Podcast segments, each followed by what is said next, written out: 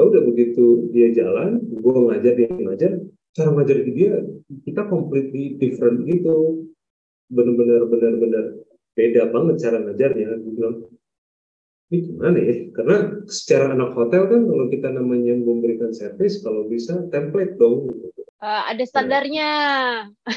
Ya, kan? kalau misalnya lu ke Pizza Hut halo selamat datang selamat datang di Pizza Hut nama saya ini kalau saya akan menerima orderan Anda, begitu sudah selesai orderannya, makanan akan keluar dalam 15-20 menit ya. Nama saya segini kalau untuk apa panggil saya. Kan itu template-nya tuh. Gue pikir, ya kalau misalnya nggak ada, ada template-nya, ya mana ya gitu kan. Searching-searching online, searching-searching online, ternyata ada sertifikasi instruktur internasional. Gue bakal jadi yang pertama.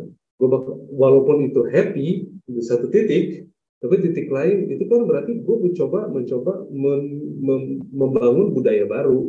Jadi di, taman ini tuh gue bisa berhasil membangun trek sepatu roda, toko sepatu roda, sama sekolah sepatu roda. Nah begitu gue ngebangun sekolah sepatu roda, gue tahu ah sertifikasi ini gue harus coba bangun. Ya udah, gue coba jualan aja. Udah, gue ini mau melakukan sertifikasi, gitu kan, sertifikasi untuk uh, level satu, gitu kan. Gue pura-pura aja jalan gitu aja deh. Nah, gue tahunya kan dari anak yang ngerti yang namanya penerapan standar, jadi SOP, cara penerapan standar, gaya-gaya training itu kan sebenarnya udah sesuatu yang udah lakukan tapi tidak di industri lain gitu kan. Basically model standard of teaching gue bisa gue cukup cukup cukup adalah sekitar 4 sampai lima tahun pengalaman nih. Begitu gue pertama kali ngejalanin si ICT ini, udah dapat 20 orang, dapat lima orang terbang dari Kalimantan jauh-jauh. Itu dia yang gue kecelek bahwa um, ini yang diminta solusi sertifikasi itu bukan cuma cognitive knowledge-nya, tapi skill untuk nge-teach. Jadi dia ada micro teaching-nya. Nah, begitu micro teaching, lu harus lu akan dites. Uh, lu membuka kelas dengan memperkenalkan diri nggak? Cek. Lu nanya nama muridnya nggak satu-satu, cek. Lu menunjukkan skill yang akan dipelajari hari ini nggak, cek. Begitu lu tanya, kira-kira lu udah background check belum? Anaknya udah pernah main sepatu roda belum? Cek. Checklistnya untuk satu kelas tuh ada sekitar 40 checklist. Jadi nilai lu tergantung dan lebih banyak tuh nilainya lebih berarti nilai teaching. Oh, tambahin Jadi, satu item. Apa tuh? Ah, ini emergency procedure. Uh -uh jiwa quality and safety saya bergejliat. iya, jadi kalau misalnya itu PRX yeah. di situ, assembly di situ ya. so you know, as, karena karena lu di asli-asli lu ngerti you know, safety protokol, safety standard itu seperti apa, seberapa kerasnya gitu kan. Adik gue juga di maskapai kan, di di sebagai sebagai flight attendant dan dia sangat-sangat ketemu sama adekmu waktu itu di uh, rumah merah. Rumah merah ya kan? Akhirnya gue lapor gitu kan sama yang punya sertifikasi gue komplain ke Amerika. Ya ini susah banget nih untuk ngejalanin ICP di Indonesia gitu kan. Ya udah bilang kira-kira ya lu gimana? Gitu kan. Ya udah deh gue bikinin program persiapannya gue bikin program persiapannya jadi materinya gue pecah gitu kan pecah sekian, pecah sekian, jadi ada anak tangga pembelajaran itu sertifikasinya. Begitu itu dijalanin, persentase kemungkinan untuk lulusnya jadi lebih naik. Jadi nah, ada training di tempat lo sendiri itu itu bagian dari prepnya untuk ujiannya itu sendiri. Jadi uh, itu merupakan bisnis model, udah ceritanya tersendiri dah tuh, itu proses petualangan untuk bisa ketemu bisnis model itu jujur banget luar biasa. Ini ya trial and error, jatuh ngusruk, Wah, bangkit lagi, kejebur lagi. Itu sih gila sih, bisa ketemu bisnis model itu. So basically dia begitu Ya, proses pertama adalah interview. Begitu interview, dia akan sit in, dia akan melihat kelasnya. Dia akan melihat kelasnya, begitu udah selesai kelas, dia langsung job training. Berarti penilaiannya di tengah-tengahnya dia bekerja ya? Jadi, Sebelum lo kirim untuk ya, uh, ujian. Betul. Jadi buat kita um, begitu karena kan kebanyakan masalah attitude ya. Jadi di di, di nah, why?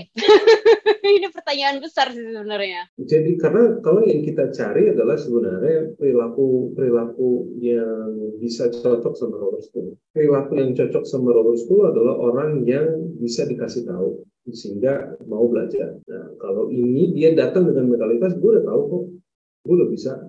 Wah, jangan harap deh bisa masuk di roller school. Tapi sebenarnya visi sama misinya roller school sendiri itu apa? Kalau gue sih ngerasa um, gue bisa membungkus sepatu roda dengan lebih profesional. Karena selama ini gue ngerasa uh, olahraga sepatu roda itu sangat disepelekan. Dan sebenarnya simpel banget. Misalnya salah satu hal yang ternyata buat gue satu kultur yang susah banget untuk gue gue terapkan di roller school adalah uh, olah pelatih pakai helm. Kalau secara sertifikasi internasionalnya kita tuh kayak nanda, tanda tangan kontrak. Kalau misalnya kita kalau sudah certified setiap kali pakai sepatu roda kita harus pakai pelindung, kita harus pakai helm. Oh oke. Okay.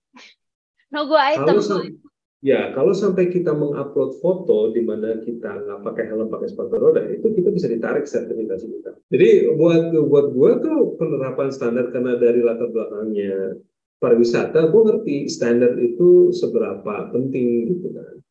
Cuman begitu gue terapin ke orang-orang pelatihnya itu, gue selama tiga tahun pertama, wah berdarah-darah total untuk memperkenalkan. Sebetulnya sampai akhirnya tim pertama ini, gue harus let go semuanya. Karena walaupun mereka ngajarin bagus dan nggak mau pakai helm, ya butuh-butuhnya terus mulai dari nol lagi sampai gue dapet empat atau lima orang kuat yang ya mereka mau mengikuti pola kita. Gitu. Pola kita yaitu selalu pakai helm, selalu pakai pelindung. Sehingga begitu ada pelatih baru yang rasa ayo pakai helm. Begitu pakai sepatu roda dia udah pakai sepatu. Oh gampang pakai helmnya nanti. Gitu kan. Oh itu nggak ada cerita udah pecat.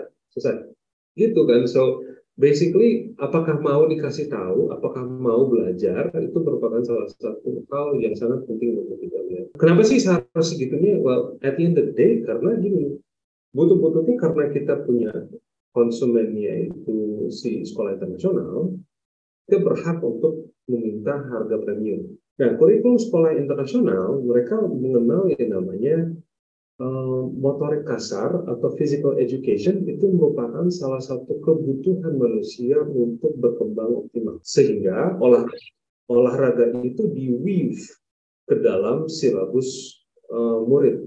Kita Kemudian belum di sistem itu sih kalau gue bilang ya. Kalau anak gue nih kan uh, homeschooling juga nih, mulai dari pandemi gue tarik hmm. homeschooling semuanya.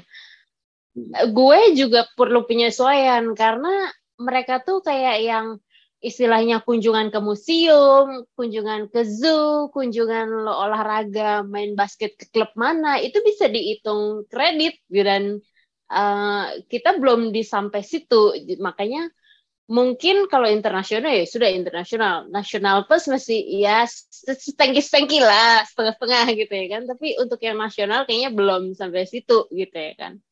Cuman kalau kita juga mau ngelihat yang lebih luas lagi, sebenarnya udah diterapin. Kita aja mungkin infonya belum sampai sini atau belum belum hmm. kebiasa sebenarnya di sistem itu ya.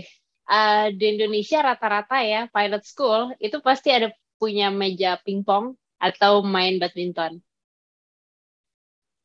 ke instrumen eye scanning itu dari situ biasanya ngelatihnya. Uh, mungkin kalau yang kadang-kadang kita kan nggak paham tuh karena ini faedahnya apa deh. Sebenarnya berfaedah sebenarnya dan ada korelasinya. Hanya mungkin nggak terlalu banyak dibahasakan, jadi orang nggak tahu. Nah ini jadi tahu lah ya kan.